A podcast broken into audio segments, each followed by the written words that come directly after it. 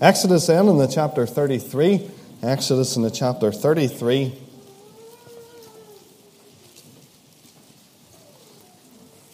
Picking up our reading once more at the verse 7.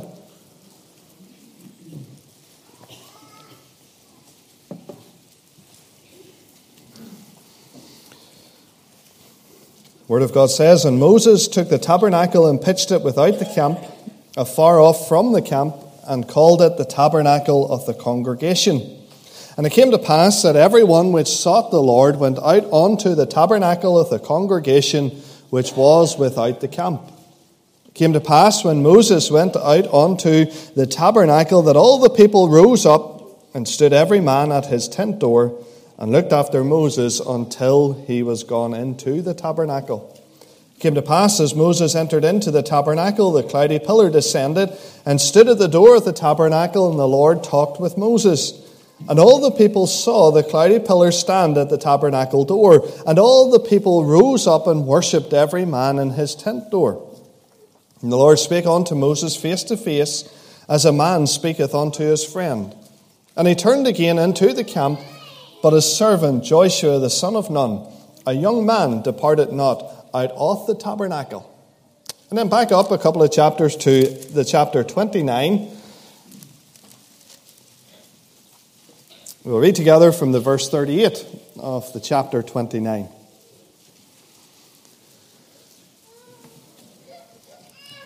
Now, this is that which thou shalt offer upon the altar two lambs of the first year, day by day, continually.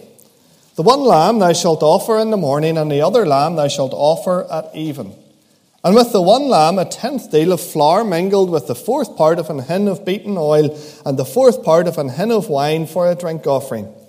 And the other lamb thou shalt offer at even, and shalt do thereto according to the meat offering of the morning, and according to the drink offering thereof, for a sweet savour, an offering made by fire unto the Lord.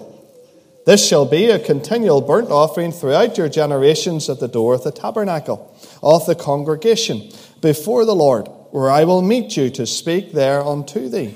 And there I will meet with the children of Israel, and the tabernacle shall be sanctified by my glory. And I will sanctify the tabernacle of the congregation and the altar. I will sanctify also both Aaron and his sons to minister to me in the priest's office. And I will dwell among the children of Israel and will be their God. And they shall know that I am the Lord their God that brought them forth out of the land of Egypt, that I may dwell among them. I am the Lord their God. And in our reading there at the verse 46. Now, it's been our quest over the last number of Sundays to present to each and every heart, from youngest right through to oldest, a little of the truth that we see revealed here as God imparts to the children of Israel that which would be required for tabernacle and indeed in coming times temple worship.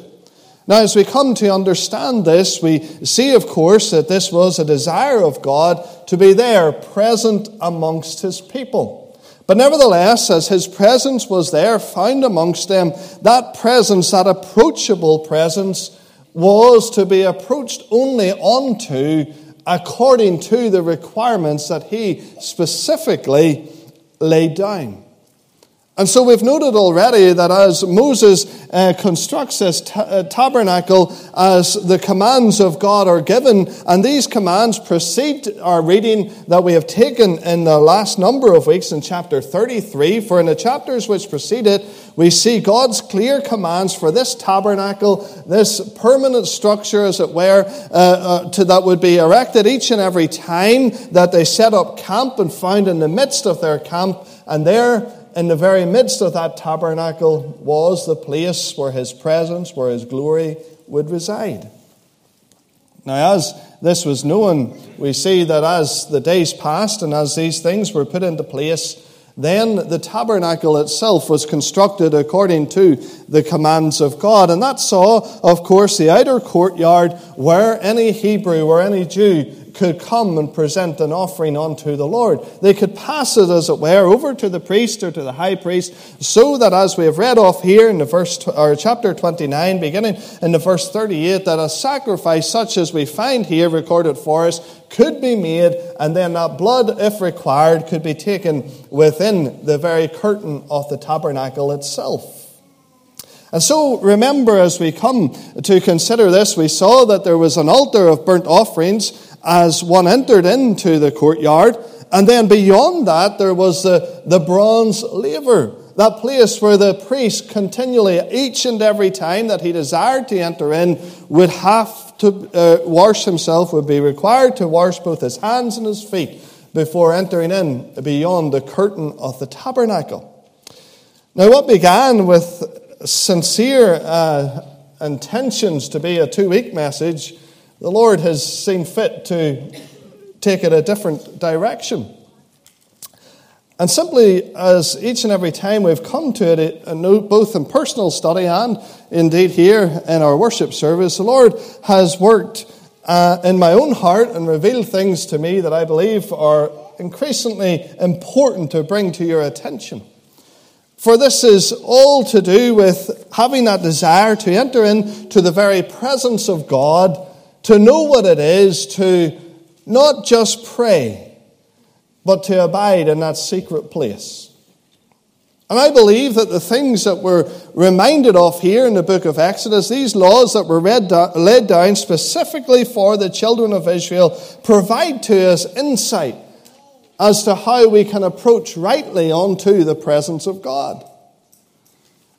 Now, as we consider once more this altar of sacrifice that we see here in the outer part of the courtyard where that offering was made, this was a place where gifts and offerings were presented, where the sacrifice was slain if required. And the blood sacrifice, remember, as that animal was taken, as the lamb was slain, as the bullock was offered, as the blood was shed, that blood sacrifice speaks to us and reminds us continually in every age of expiation, the place where atonement was made, the place where blood was shed, the place where the divine wrath of God was satisfied, where judgment was poured out, where reconciliation was made. It's a place where offering was made, the place of consecration, the place of dedication in response to the righteous claims of God. And so we see a place of sacrifice, that which was required to enter in, but also a place of dedication where one came and presented that which was rightfully the Lord's. Speaks to us of righteousness. speaks to us of that which is accomplished by the blood. We do well to bear that in mind as we continue our thoughts.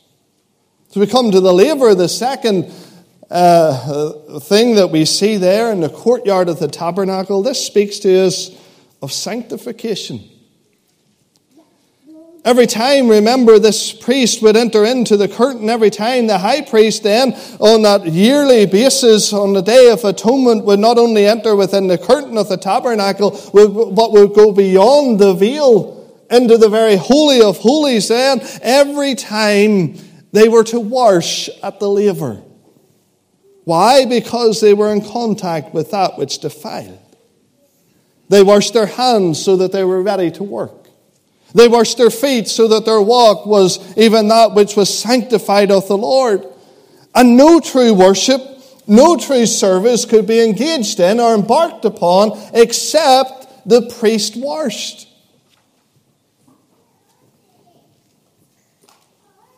Now, one thing that we do well to note before we move on from all of this, before we enter in within the curtain, is that the altar of sacrifice and the laver were constructed of wood overlaid or coated in brass and copper. Copper is, of course, that base element from which brass or bronze is made. It's brass and bronze find themselves as alloys of copper metal. And so everything, remember, behind the curtain was made of gold.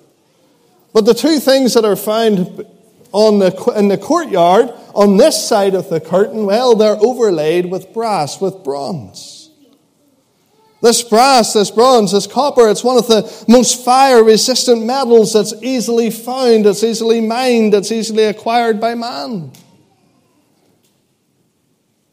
the altar sacrifice, remember, was that place where atonement was made, where righteousness was obtained. The laver was that place where sanctification was known, where purity was known, where holiness for worship and service was known. The priest was ready to enter in when sacrifice had been made at the altar. Righteousness. Whenever sanctification had been realized at the laver, holiness. And these two, at all times, were prerequisites to anyone entering into the curtain of the tabernacle. And so these two prerequisites to entering in, both speaking of that which no one in and of themselves could do anything to effect, both were transacted at that which was made of wood and copper. The question is, why? My belief that as we study the Word of God and as we compare Scripture with Scripture and as we come to a greater understanding of all the typology that we see in the tabernacle, that the requirement to overlay these things with brass, with copper, was to communicate this idea throughout every generation. That despite the changing scenes of time, despite the changing seasons of our lives, Despite the ups and downs that we all come to, no matter the trial or the test that we face or we know, no matter what the world may say is a requirement to know God's presence or to enter into God's presence, that God Himself was communicating that nothing could destroy, despite the very intense pressure it may be put under. Nothing could destroy the prerequisite of righteousness and holiness to enter into his presence. Two principles would remain forever unchanged and unchanging. God can ever only be approached unto on the ground of righteousness and the ground of holiness. Now, I don't believe there's anyone who sincerely knows the Lord Jesus Christ as our Lord and Savior would dispute the first. But in my own heart and my own mind, as I survey all that's ongoing in our world and the changing generation in which we live, and as I look back even at that which is recorded in generations past, I do believe that many have forgone the second. And whilst we would all agree that only true believers can enter into the presence of God and can know what it is to experience the manifest presence of God, even as they seek to approach unto Him in the grounds of prayer, nevertheless, very few are willing to see the direct connection that there is between the righteousness that is imputed to us through faith alone in Christ alone as we come to that knowledge of Him as our Lord and Savior and the personal holiness that the Bible calls us all to. It's my belief that to this very moment, the God who is omnipresent desires for us to know the intimacy of His presence. And so His exhortation with promise is draw nigh unto God, and He will draw nigh unto you. Tell me this morning, are you drawing nigh? Are we drawing nigh? As we gather here together in this place of worship, a place where praise is offered, a place where prayer is made, do we know for sure this very moment that we are in the presence of God? You see, I'm not interested in the answer that we all can give to an academic and theologically correct fact that we are always in God's presence because God is always present. I'm asking today whether our experience of God will be as the Israelites of old who beheld from their tent door, Will it be perhaps a little more deliberate and be more like those who were able to enter into the courtyard of the tabernacle? Or will we be those who know the privilege of being priests of the Most High God and enter into the very tabernacle itself? You see, the tragedy is that many today don't enter in, as is their right in this New Testament age. Many today behold from afar off and seem perfectly content to be aware of a God that is present without actually ever entering into his presence. Tell me, when was the last time that you sat in a meeting like this and knew beyond any doubt that God was here? When was it the case that a holy hush was in this place and the reality that God was here was something that you experienced, that I experienced, that we all together experienced? Now, many might say and point the finger and say, Oh, but preacher, that's down to you. You're the man of God here. You're the responsible one for leading us into God's presence. Really? And here was me believing that the days of one man ministry were long gone. That rather we are a body of believers. And where a body of believers meet, where every believer in that body then is a priest unto God. And collectively, we all have the responsibility and indeed the opportunity to draw nigh into God's presence. Is it not something we all agree on? And so the success of this meeting is surely then as much to do with the condition of your heart as it is with the content of my message. So, rolling out of bed and shoving breakfast down your throat and arriving into church without ever taking time to pray without ever taking time to prepare your heart to receive His word, without coming into His presence yourself, means that week after week, time after time,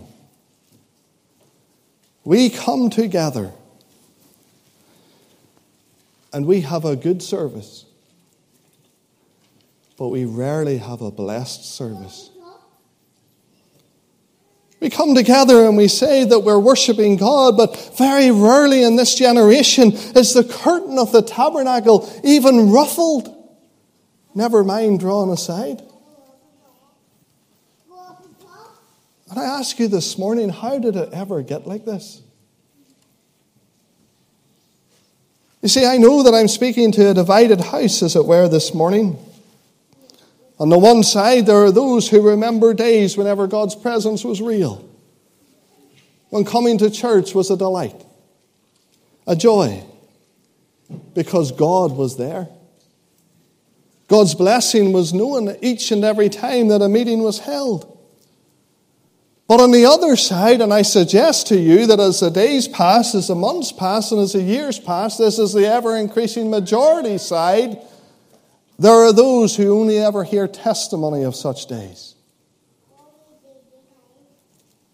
They've never known the evidence of God moving in their midst. Yes, I'm primarily speaking of a younger generation.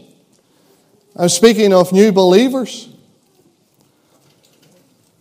But to such a generation, to such a side, if you want to refer to it as that, as I have done, I truly believe that the Church of Jesus Christ owes each and every one an apology.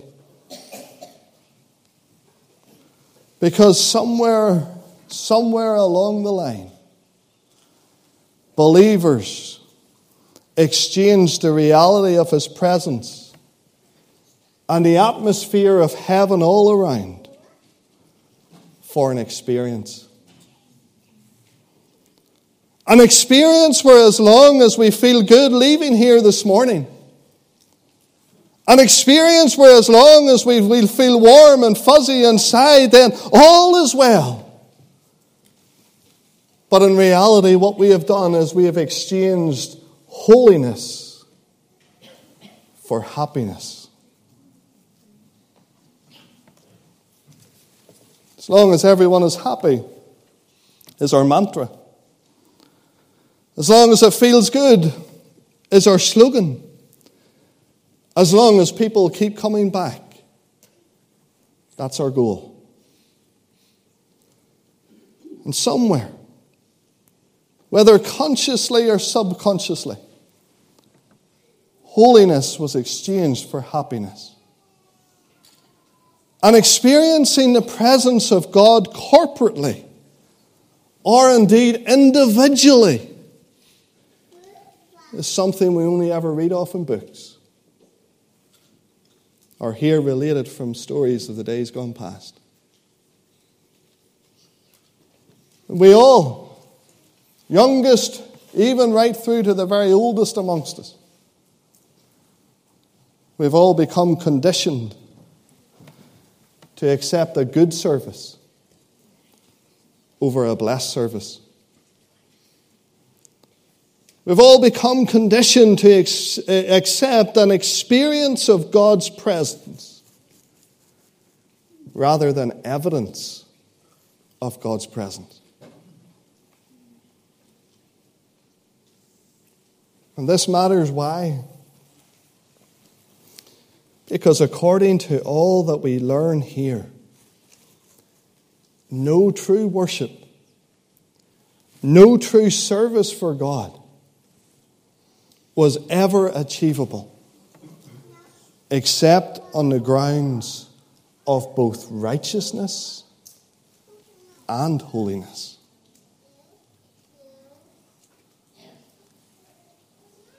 And so, before we can ever enter into the tabernacle and get, as it were, even an inch closer to that realization of the divine presence of God amongst us I ask you this morning, believer, one who agrees wholeheartedly with the truth that God's presence can only ever be approached onto on the grounds of righteousness, and we all say amen. Because we all agree that to be part of a local New Testament church assembly, to know what it is to testify of the reality of a changed life, is only ever accomplishable on the grounds of what Christ has done and of our acceptance of all his finished work as we repent of our sin and put our faith and trust in him alone. There's no dispute about that. There's no one that raises a hair or a wrinkle about that. But, brethren and sisters, what about the laver? What about the sanctification? What about the holiness that's required? What about the truth that as you've lived your life in the week that has gone past, you too have been in contact with the defiled? What about that in the course of the last seven days, as they've passed into God's eternity, that we've all heard things, we've all said things, we've all looked at things, we've all done things that bring dishonor to the name of our Lord? We've rubbed shoulders with that which truly does and will defile each and every time.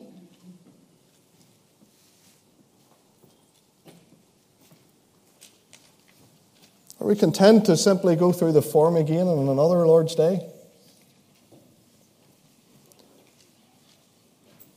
Are we content just simply saying that was another good service? Are we content with what is simply a pale excuse for a devotional life and our daily activity for God? Are we willing to recognize that the principle that was established in Exodus still remains a principle to take account of and to be aware of today in 2022? That God's desire is that we would be holy as He is holy. And whilst it's good that we are encouraged and should remain encouraged to be a people who are friendly, a people who reach out, a people who live well for the Lord, a people who re- reflect the glory and the beauty of the Lord and indeed His love for all mankind and everything that we say and do, above everything else, surely our lives should radiate holiness. Surely the difference that should be seen in our lives is the truth that we've been with Christ. That we are those who know what it is to commune with Him face to face as Moses did. As we know what it is to enter into His presence and not just to linger in our own tent door, not just to be content with mingling around in a church setting, but rather wholeheartedly, each and every one, going in and availing of all that salvation affords us. The privilege of knowing Him the privilege of fellowshipping with Him, the privilege of dwelling in His presence.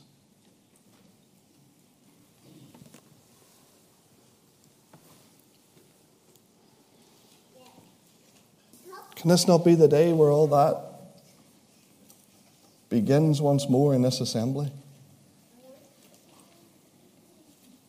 If it's to be true corporately, then it has to be true individually.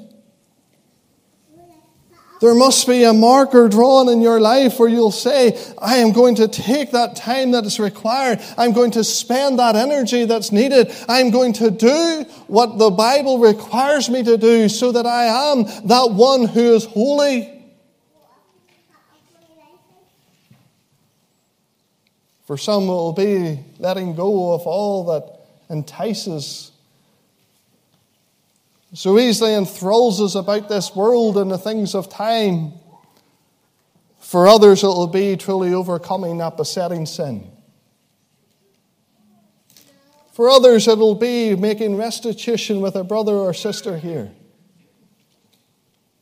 And truly being willing to let bygones be bygones. For others, it'll be establishing God upon his rightful throne in our, on our hearts and removing all the other idols that we have built, constructed, and found. But today, if we truly would know what it is to enter in, I'm telling you there's no other way but on the grounds of both righteousness and holiness. And you can take it or leave it, you can like it or lump it. You can say, Oh, I wish you'd get back to the encouraging things that I used to speak about, but the truth is that getting into the presence of God is the most encouraging truth we ever become, become aware of. Because it remains unchanged where the presence of the Lord is.